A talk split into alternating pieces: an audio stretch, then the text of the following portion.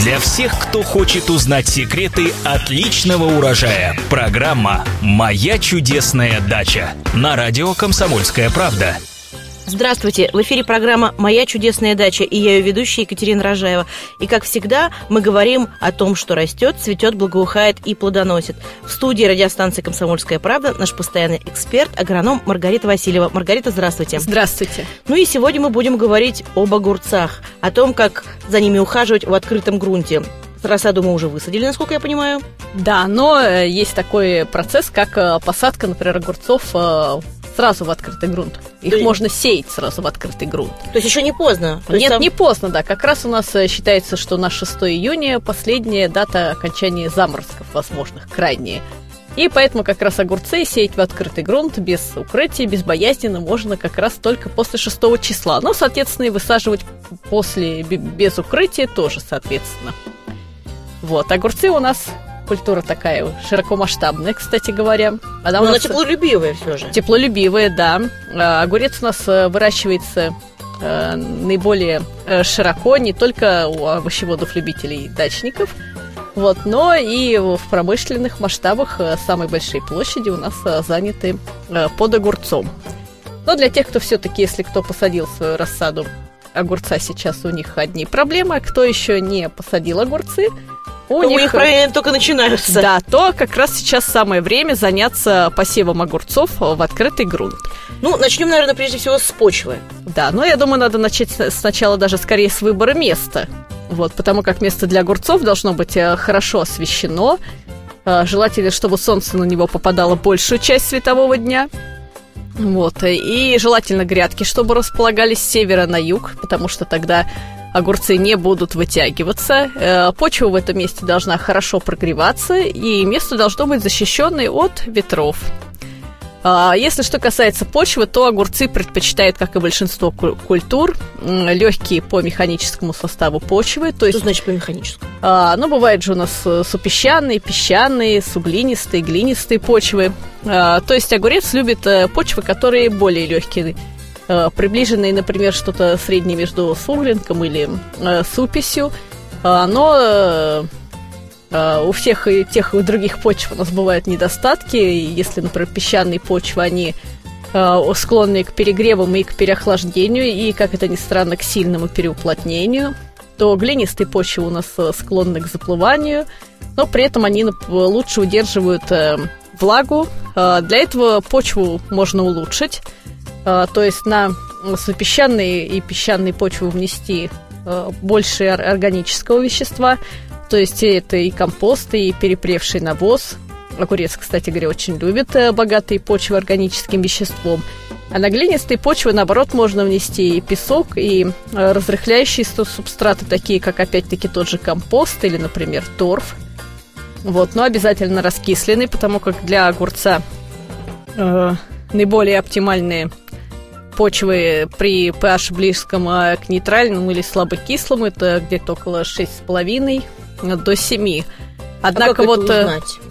Ну, во-первых, можно э, сделать э, вытяжку из почвы. Во-первых, почву можно отнести на анализ э, в лабораторию. Ну, в принципе, стоит, в принципе, не, не полениться и узнать, что за земля у вас вообще под ногами, правильно? Да, да. А можно самому купить лакмусовую бумажку и по цвету, по шкале сделать э, водную вытяжку и определить, какой тип почв. Вот. Ну, конечно же, лаб- лаборатория это определит более точно. Вот. Но все-таки. Ну, можно и самим руки приложить. Да, следует помнить, что наибольшее женское количество цветков образуется при pH кислотности среды ближе к слабокислой, около 6. Ну, нам женские цветы важнее, Да, правильно? да, но к, э, если вернуться вот э, к женским цветам, то сейчас у нас огурцы можно разделить на несколько групп. Это есть э, группы э, с чисто э, женским цветением. Это так называемый букетный тип плодоношения, когда это у партенокарпических огурцов образуются одни женские завязи, причем букетов от 2 до 12 штук. Это если ну, приводить пример, то это пример такие огурцы, как лилипут, бериндей, барабулька, бобрик. Они образуют большое количество завязей в одном узле, и эти огурцы все благополучно в одном узле вырастают. Это огурцы женского типа цветения. Есть огурцы э, смешанного типа цветения. Это, как правило, касается пчелоопыляемых огурцов. А, То есть э, те, которые парнокопические, это те, которые не опыляемые? Они, они э, огур... образуются, образуют плоды без участия насекомых. И, кстати говоря, не рекомендуется, если кто выращивает огурцы в теплице, совместная посадка пчелоопыляемых и партенокарпических огурцов, то что у партенокарпиков при появлении насекомых портится форма, огурца образуется вздутие на э, конце плода, что снижает его товарность. Вот. А если рассматривать, вот я говорю, пчелопыляемые огурцы, то там встречаются как женские, так и мужские цветки. В зависимости от их соотношения огурцы могут быть просто смешанного типа цветения, а могут быть преимущественно женского типа цветения, то есть когда процент женских цветков а, при, намного превышает э, количество мужских цветков, которых э, для достаточного опыления нужно довольно-таки мало. Э, если обратить внимание на такие гибриды огурца, то это можно привести примеры гибриды погребок, пасашок, хуторок, бровичок, то есть гибриды, которые Э, образует именно больше женских цветков все-таки, несмотря на то, что они пчелоопыляемые. Пчелоопыляемые, кстати, огурцы тоже можно в свою очередь подразделить на те, которые подходят для открытого грунта, и нет. Есть э, чисто тепличные э, огурцы, например, такие как котлет, огурец, гибрид огурца, он предназначен именно для выращивания теплицы в ранние сроки. Кстати говоря, его плод, я думаю, всем широко известен. Он Э, наиболее часто продается его можно на рынке встретить огурец такого типа ранней весной. Это гибрид э, типа такой, как раньше был широко известен гибрид эстафета огурца. Вот атлет он примерно такого же плана, и я думаю, во многих случаях на рынке зачастую покупают его. Вот.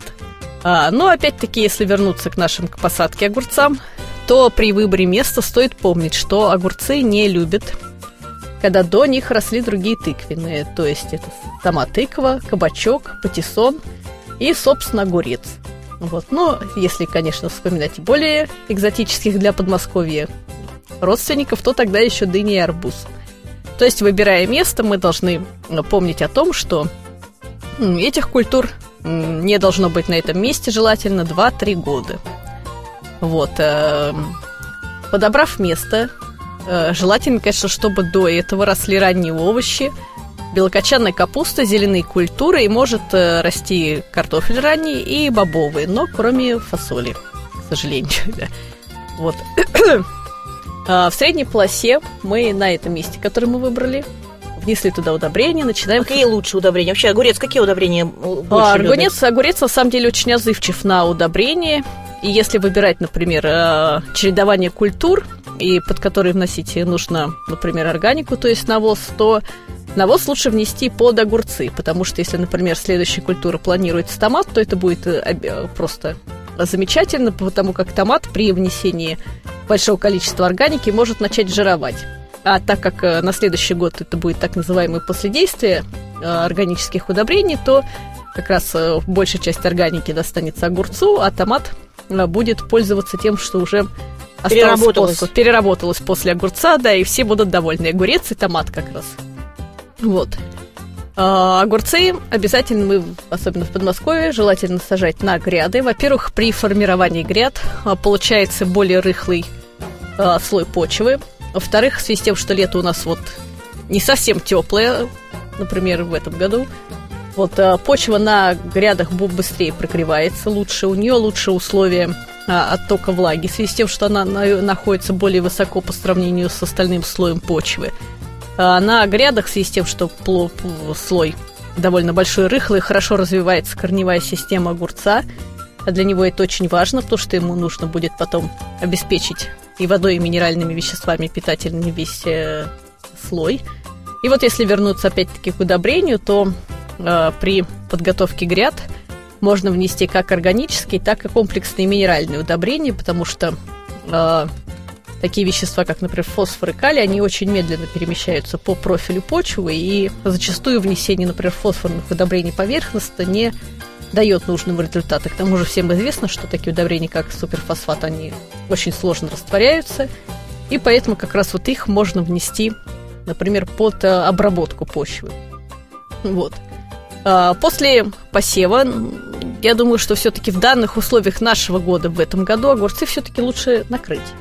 Ой, вот возвращаясь все-таки к посеву и выбору э, семян, э, э, пчелоопыляемые и неопыляемые пчелами, а какой огурец вкуснее? О, это все на самом деле зависит от э, вкуса потребителя.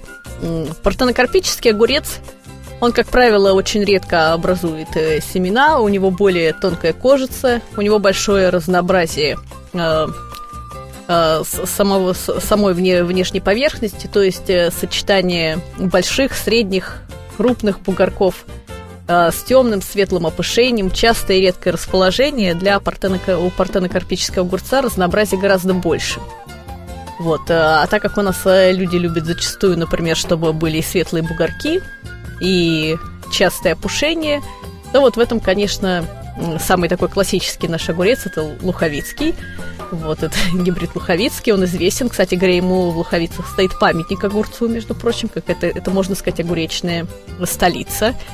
Это, кстати говоря, не единственный город, который празднует я не знаю, во Владимире целый а, огромный Суздаль, да, да, они про... И во Владимире тоже, да. во Владимирском Кремле, по-моему, 6 июля огромный они праздник. День огурца. День огурца, да, да. Да, очень интересный, кстати да, говоря. свадьбы там празднуют, да. там целый там карнавал, вот. очень интересно. Так что огурец у нас такая очень почетная культура. Ну, куда без огурца вообще? Да.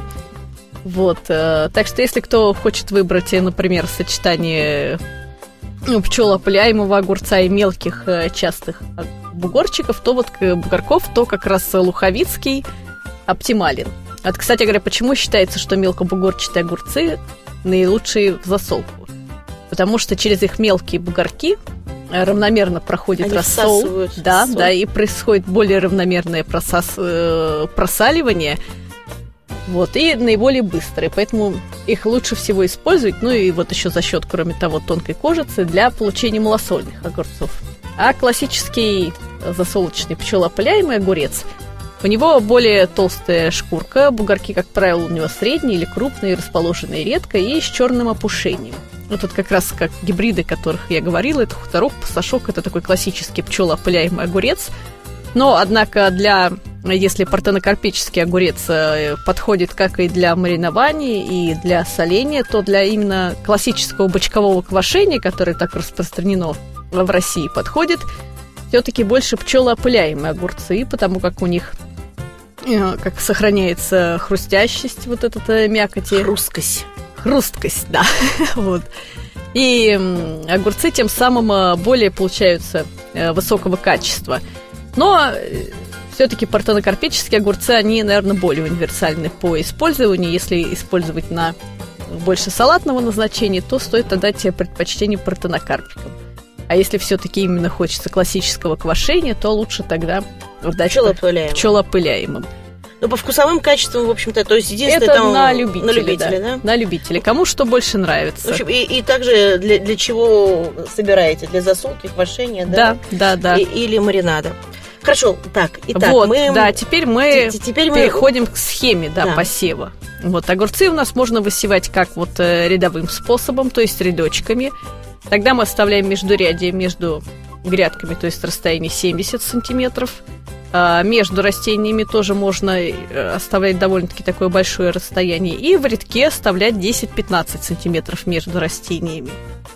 А также практикуется двухстрочный способ при посеве, когда расстояние между грядками, между на грядке между строчками 30-50 сантиметров, а между вот этими лентами 90, от 90 до полутора метров. Так, э, в принципе, какая грядка, вообще сама гряда, какой ширины лучше всего под огурец? О, это на самом деле тоже все на, на любителя, кому как удобно, что кто-то предпочитает более узкие грядки, например, по каким-то там причинам, ну, более удобно за ними, например, ухаживать. И тогда им действительно удобнее оставить от 30 до 50 и сделать как ленту и оставить 50 сантиметров. Соответственно, грядку можно сделать шириной где-то около 80-90 сантиметров, не более. Если кто-то будет сеять строчками, соответственно, рядками, то ленточками, то есть, то получится, что грядку можно делать пошире, но тогда за центральными растениями будет чуть более сложный уход, и количество растений на грядке будет больше, но вот уход будет не такой удобный. Вот.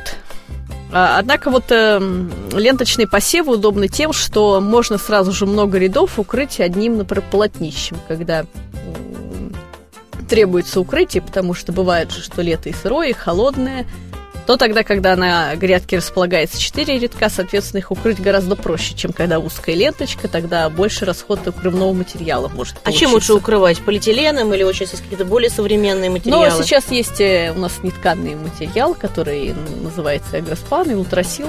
Вот, у него довольно большое э, количество названий. Это материал довольно-таки плотный, но он пропускает э, воздух и влагу. При этом тепло он хорошо сохраняет. Если вы редко посещаете свои дачные участки, то лучше, конечно, воспользоваться э, именно таким видом укрытия. Для тех же, кто может регулярно свои огурцы открывать, закрывать, поливать, они могут воспользоваться классической пленкой, потому что там будет более, конечно, лучше поддерживаться температура, особенно пленка будет лучше защищать от ночных, не дай бог, да? да, не дай бог заморозков, да.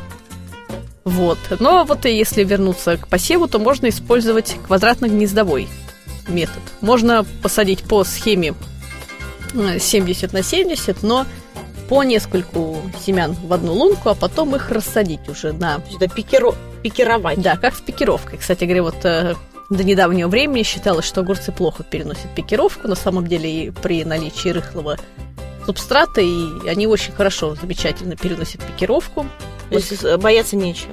Да, да. Они совершенно не такие капризные, как казалось раньше. Просто это лишние затраты. Вот. Но с одной стороны, если их сеять по одному семечку, это одни затраты, как бы, что больше времени идет на посев, а с другой стороны, если или сеять... взойдет, или не взойдет, а так уже наверняка. Да, а если сеять через пикировку, да, то тогда можно изначально сэкономить площадь на посеве, а потом э, распикировать уже то, что взошло точно. Вот э, для. Как глубоко сажать семечко? А, заглублять сильно огурец не надо. Вот, а максимальная его глубина заделки это около двух сантиметров. А если заглуб... недостаточно заглубить семя огурца, то тогда на поверхность семидоли выйдут семенной кожурой, и семидоли могут повредиться, а это э, стартовый такой источник питания растения. Вот э, это отрицательное повреждение семидоли сказывается на дальнейшем росте. Если же слишком глубоко посеять, то может оказаться так, что всходы будут появляться очень долго или могут вообще не появиться в зависимости от глубины избыточной заделки. Очень часто, кстати говоря, бывает, что но жалуются овощеводолюбители, что у них не взошли семена, а бывает такое, что... И ругают производителей семян. Да, что, что за, закапывают семена буквально там на 10 сантиметров, вот, предварительно их промораживают. Кстати говоря, не стоит совершенно не, я считаю, излишней операцией, когда семена сначала замачивают, потом замораживают, потом их охлаждают. То есть это экстремальные методы ни к чему совершенно. Кстати говоря... Только мучить семечко. Да, проращивание, оно тоже в некотором роде опасно, потому что корешок, который появляется наружу в результате проращивания, он довольно-таки нежный. И очень часто при посеве именно пророщенных семян случается, что корешок обламывается, а человек этого не видит – вот. И у него складывается впечатление, а, что вот семечко проросло мое, да, взойти все равно не взошло, вот вот опять-таки, да, начинает ругать производителя.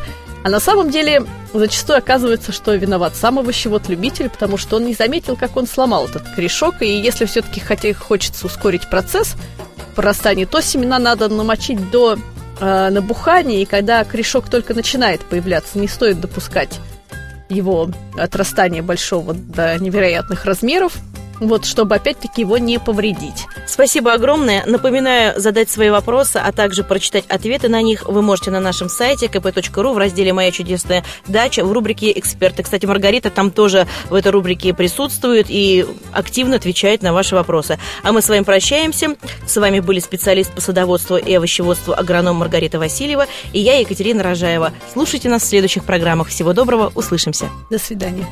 По пятницам, субботам и воскресеньям слушайте на радио «Комсомольская правда» программу «Моя чудесная дача».